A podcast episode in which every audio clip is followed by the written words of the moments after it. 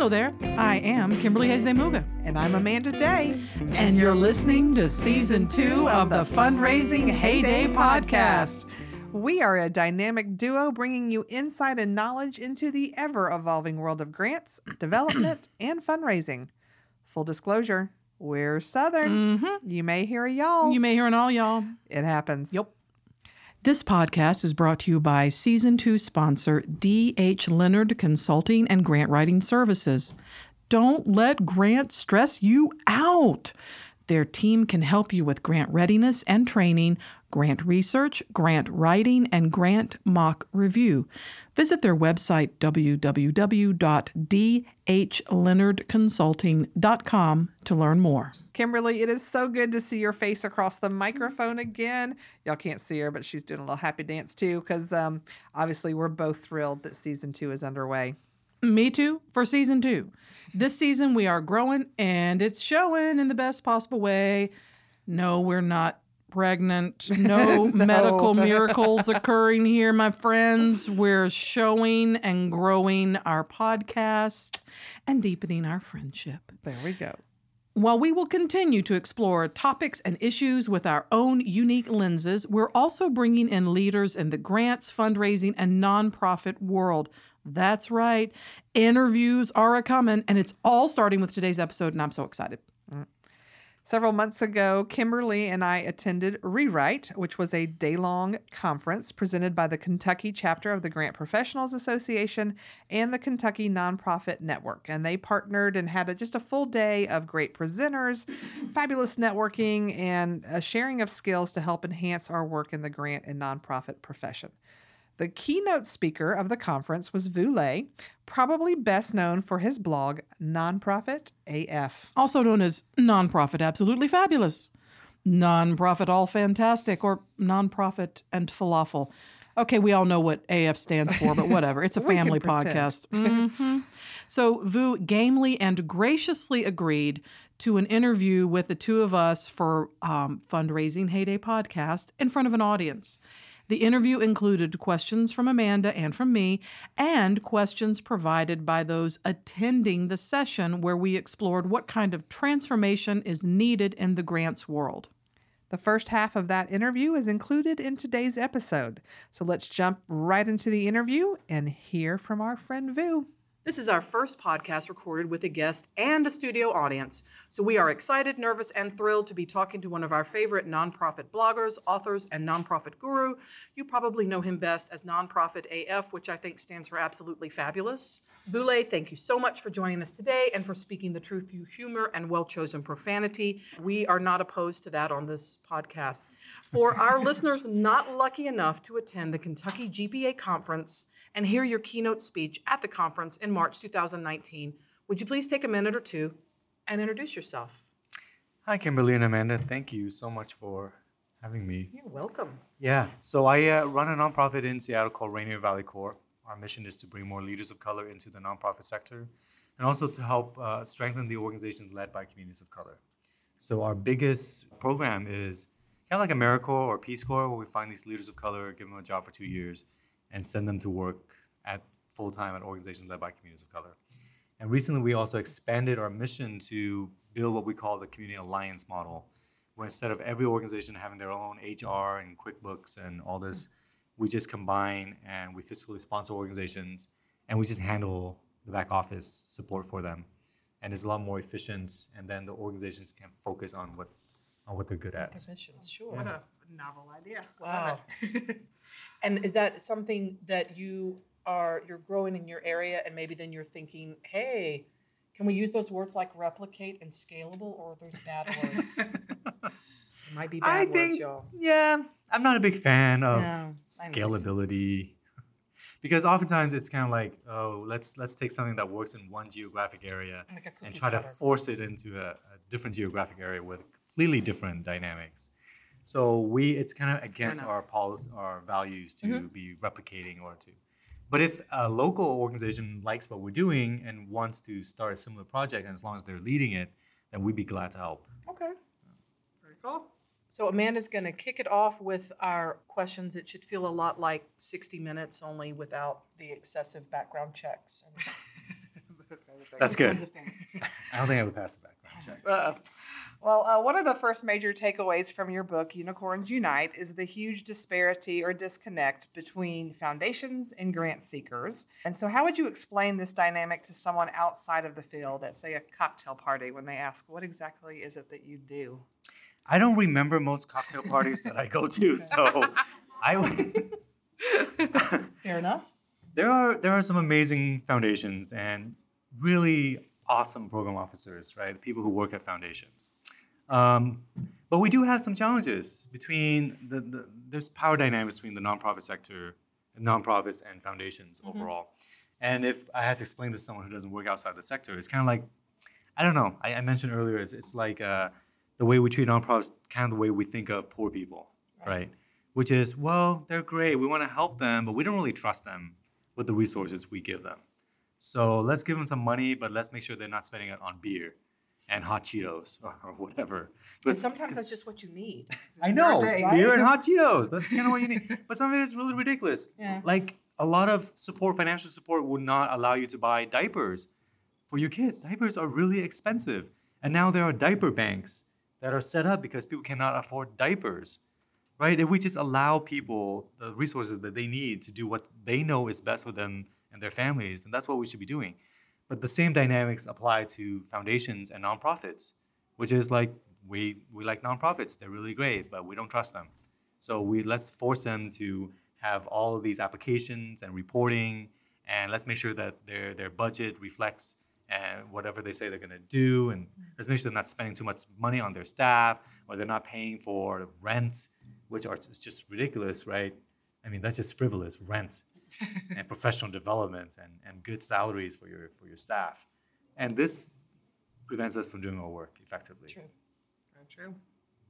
So you identified the issue obviously during the keynote earlier today, and also in your book, um, Unicorns Unite. And also, there are many drawings of unicorns with great eyebrows in that book. So thank you for that. In fact, last night as we were perusing through it, Kimberly was like, I think the Vu unicorn may have the best eyebrows. Definitely. So, props to We're you. not That being- is that is from my colleague, uh, the main author, Jessamyn Shams-Lau, who did all the drawings. She did. We Yeah. wondered who did that. They're beautiful. So Yeah, the co-authors Jessamyn and Jane Jane Leu from Smarter Goods. Also, they're Yeah. brilliant, and I'm just I'm the third author, so I just get a lot of credit. But it's really it's they did all the work. Okay. Well, and the thing I think to note too is I'm a big I read all the time. I'm a Kindle reader, and so I initially downloaded the book on my Kindle, and I could not release. And I just have the small Kindle white page. I couldn't see half the stuff in there, and so I ended up going out and get ordering the real book, which I highly recommend because there's just there's some things lost in translation on the electronic version Yeah. of that. So that's one of those books I, I say you should you should buy the real. yeah, buy the real book, y'all. You know, rise up against your Amazon overlords. and make it Do what happen. needs to be done. You can still buy it through Amazon. Yeah, you That's- could. that's- that works. So, getting back to whatever the topic was at hand, I think it was in the book and also in your presentations and in your blog, you talk a lot about models, ways to, to end that disparity, ways to restore or bring equality in the first place to funding and funders, funders, fundees, grantors, grantees.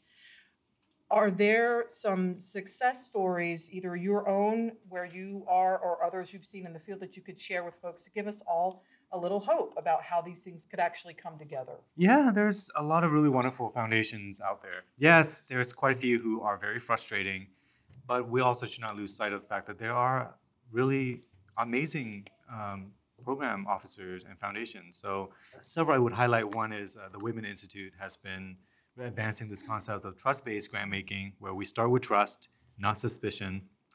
And uh, Robert Sterling Clark Foundation has also been very thoughtful at reducing the, the, the work that we're trying to, to do.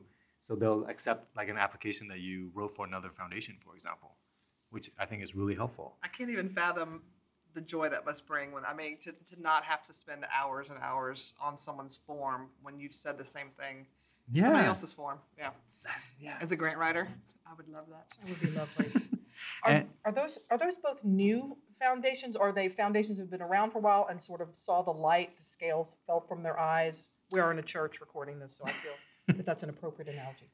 They've been around for a while. I think Robert Sterling Clark might be a little bit newer. Yeah. Uh, I'm also a big fan of the Peery Foundation, also in the Bay Area.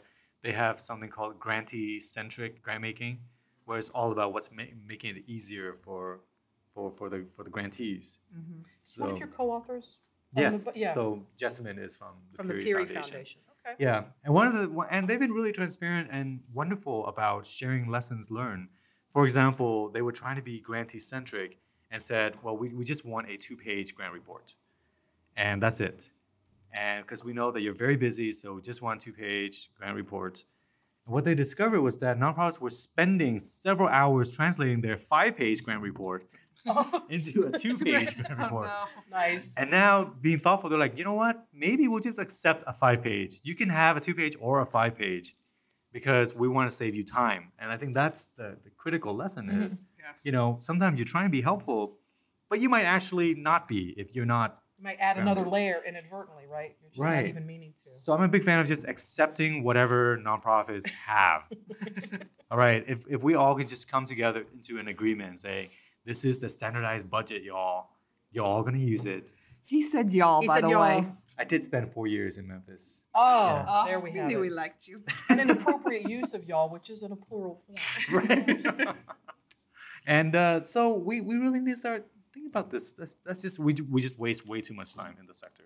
Hundreds of thousands of hours Mm. is wasted every single year because we're just trying to translate into different funders, different formats. Well, and I'm trying to think about most of my experience is with federal grant proposals, okay, and trying to Dun, think, dun, I'm dun. not thinking so about sorry. the minutia and the. My theory is every new rule they give you is because somebody has made a mistake, and so now mm. they are assuming everybody's going to do that. So there's this new rule that comes with it, and so I'm always thinking about great ideas for foundations. How could I possibly translate that to the federal government, and is that even possible? Hmm. I don't know the answer. We may never find out in my lifetime. Listeners, he's shaking his head. He doesn't look very hopeful. and we're moving on. right. Well, I'm, I'm sorry. Yeah, federal grants, they're rough. They're fun. We'll Yeah. just- I'll just leave it at that. So maybe we can't tackle the giant federal behemoth, but what are some things that we as grant writers or development directors or consultants, we're often not the executive directors in our organizations.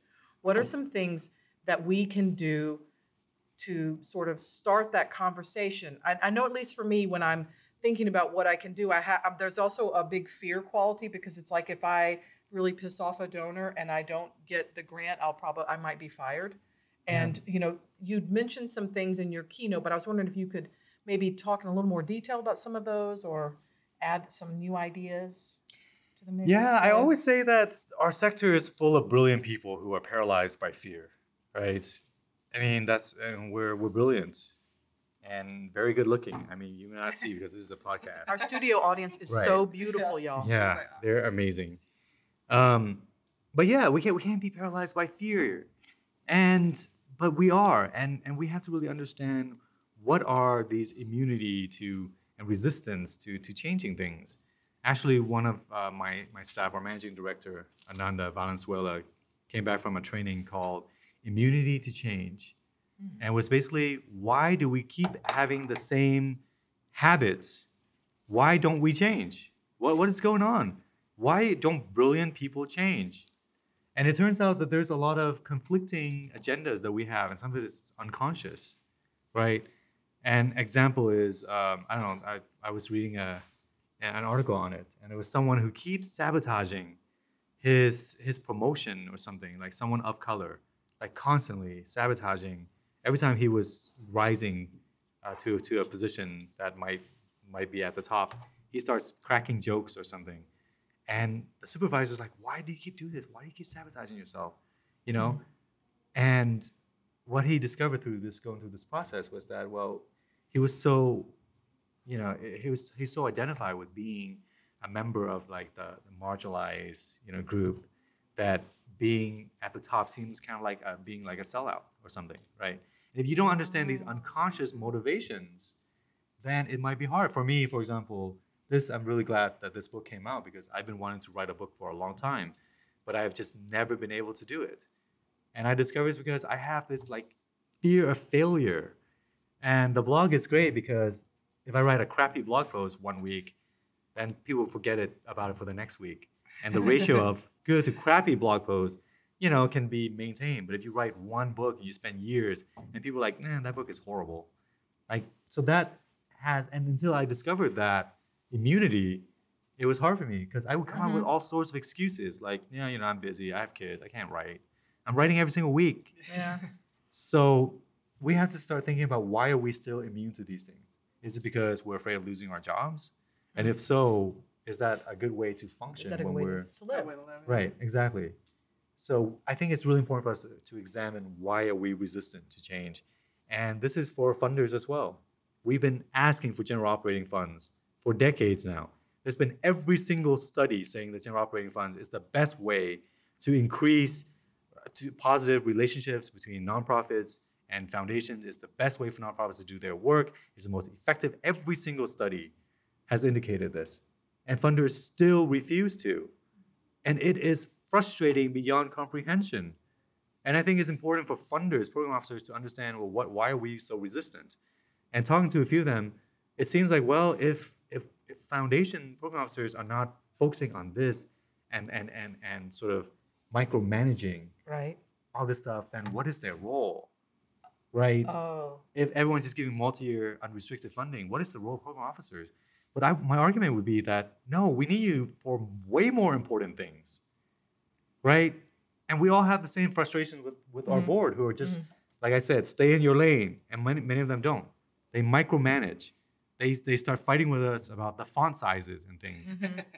When we're like, no, we need you out there, fundraising, evangelizing the the mission, and building relationships that's what th- those are way more important things like focusing on the strategies. Those are way more important things. So i think we need to get our program officers to understand that their role is way more important. It is to connect nonprofit. It is to lift up what's working. It is to think about strategies for the entire sector. It is not about determining what i spent the $5000 you gave me on. Yeah. Then maybe it's uh, obviously it sounds like it's a little bit of fear on their part, certainly. But with board members, I think sometimes it's been my experience, and I don't know if you have had this experience. There's a fear of doing something that's so very different from what they normally do. I've worked with lawyers who like bill out at like 500 bucks an hour, some crazy thing, and they're like, "Oh, I could never ask someone for money for this organization." I'm like, "You're you're a litigator. I mean, you just tear people apart uh, on the stand or whatever you do, and you drive deals all day long, and you can't invite your buddy to come, you know, hang out with our, you know, the folks we're working with. It's just a strange. I think a lot of it is fear. It totally is. And also kind of an arrogance from the for-profit sector side Okay, too. fair enough. All right. And I don't I don't understand this. I wrote about this a couple weeks ago, which is why do we keep assuming that people from the corporate sector and academia could run nonprofits better?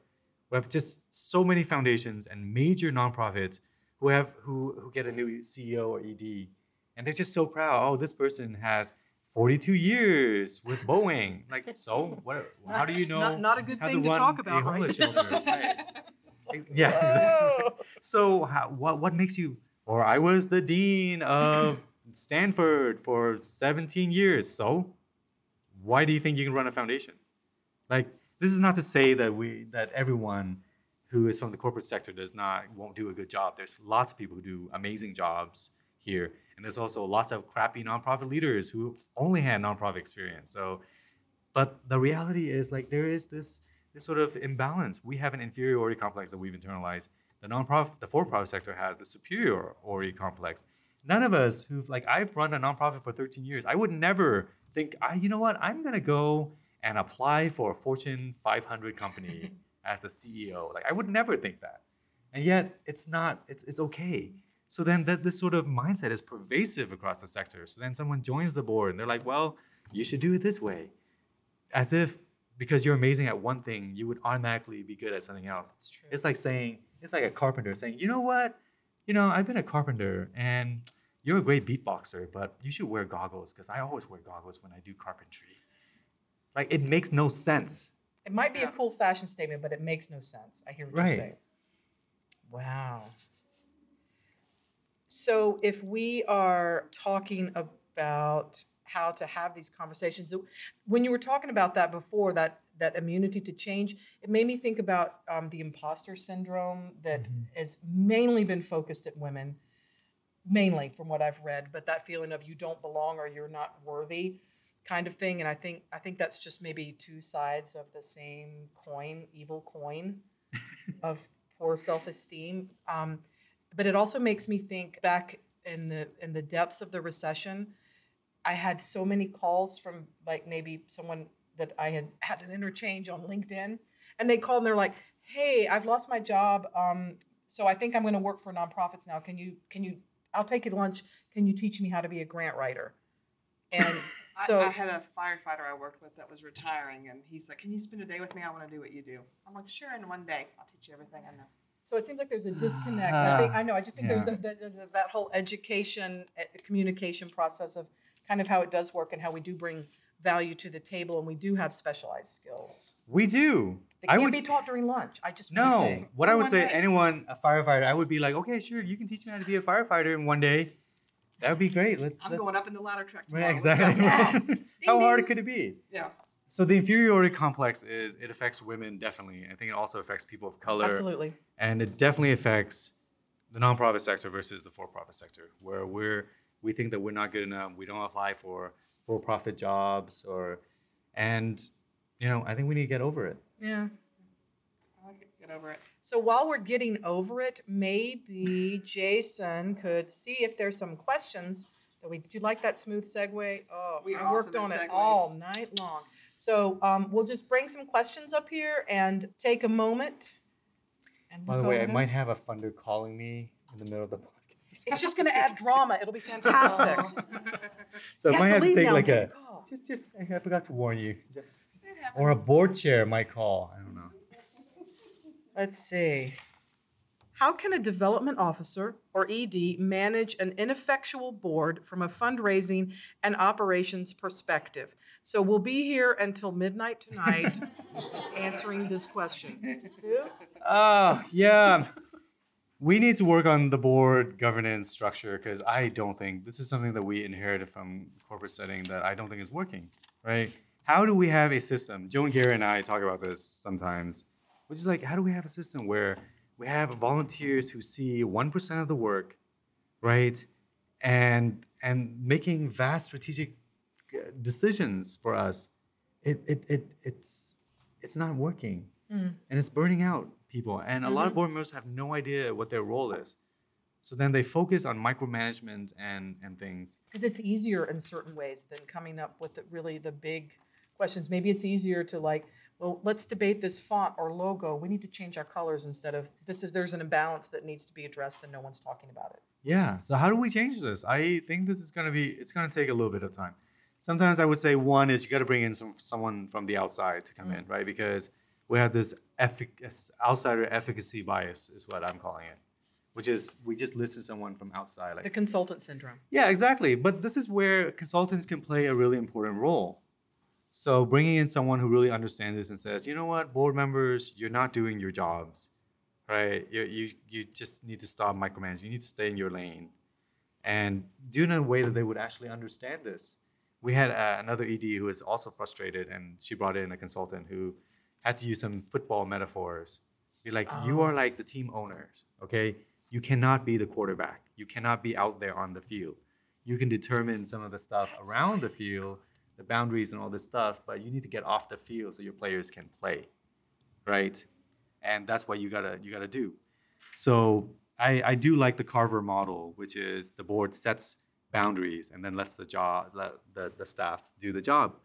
And the other thing is what I really appreciate about that model is this idea of the board saying what the the ED cannot do, not what the ED can do.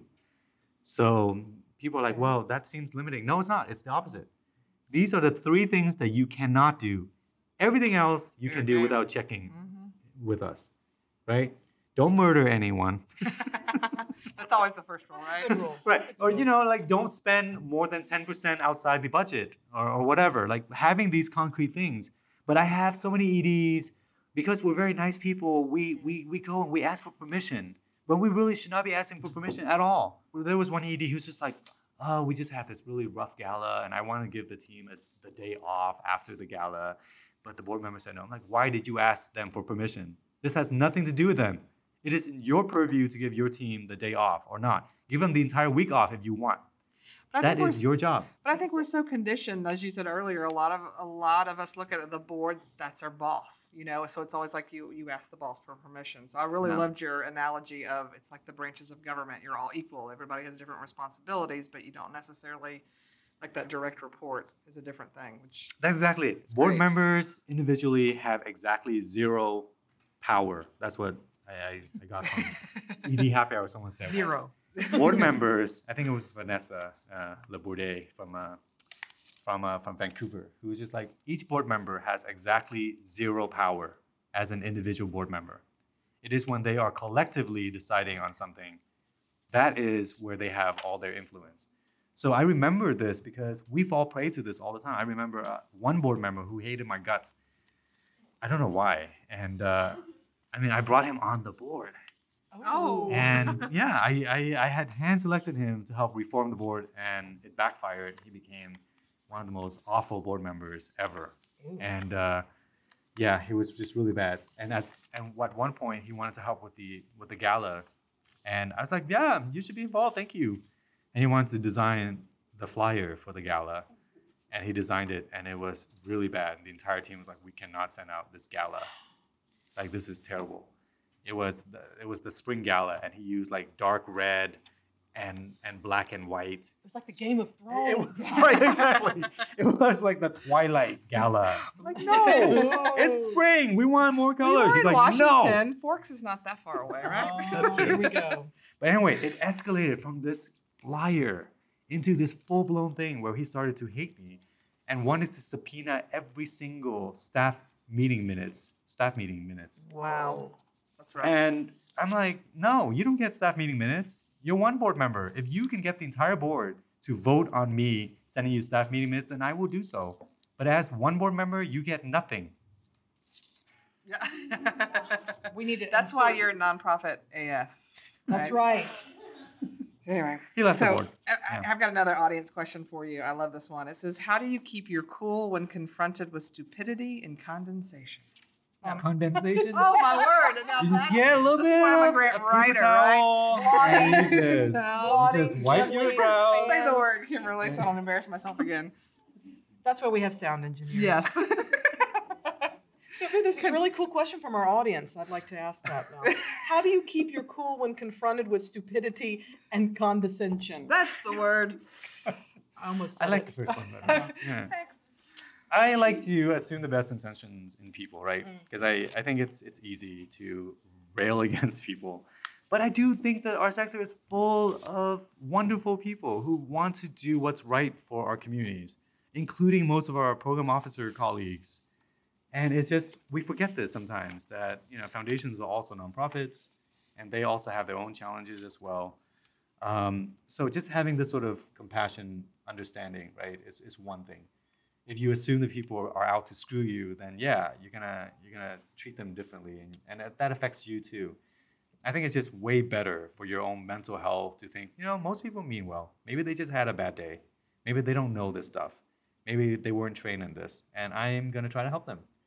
So, and that's why I, I try to use metaphors that could be easier because there's a lot of terminologies and concepts that are very difficult for people to understand and we're not a lot of us are not trained in this mm-hmm. stuff. No one mm-hmm. you know we don't we, we take i always joke that we take like an entire year to learn trigonometry. Trigonometry! It's an important science i'm sure for engineering and space exploration but Triggers. when has any one of us I'm sorry, I don't know. right? No. We don't use trigonometry except when we use tangents. And we go on a tangent which is what i'm doing right now Oh, that's what this podcast is all about. You go. Tangents, Tangent yes. away. We like it. So the point is, a lot of people are not trained in issues that we think that that we're that rile us up. For example, racial equity, Right. um, diversity, inclusion, all those things. Like we we haven't been trained. The things that are most important in school for kids to learn, like financial management or driving, are things that are like optional Yeah. Right? And then we learn things that I'm sure are also very important, but they may not be used. So we got to be understanding of That's people, true. and then we got to be solution focused, and we got to not got to remove the sort of personal, you know, um, stuff from people. So it's like, no, this is not a personal thing. Mhm. This is one person who may not have all the information. Let's try to remove this sort of sense of you know, just like it being a personal issue. That wraps up the first half of our interview with Vu Le. We had such a great time chatting with him and laughing with him because he is hilarious and insightful. And if you haven't checked out his blog, Nonprofit AF, or his book, Unicorns Unite, we highly recommend you do so. If nothing else, you will certainly want a copy of the book because the unicorn drawings are fabulous. There's a couple of really good eyebrow unicorns that you just need to check out. Even if you don't want to change the grants world, go to it for the unicorns. Thank you again to our season two sponsor, DH Leonard Consulting and Grant Writing Services. We appreciate their support in making grants less stressful. Visit their website, www.dhleonardconsulting.com, to learn more. And remember, there is no specific college degree in grant writing or fundraising, but there are a lot of good people with experience to share, training programs, and other ways to learn. We'd love for this podcast to be one of your favorite ways to learn. Stay tuned for upcoming episodes this season, including our next one, which is the second half of our interview with Vu Le. We will continue the discussion about the inequities in the grant and nonprofit world. Thanks for listening, y'all. Bye.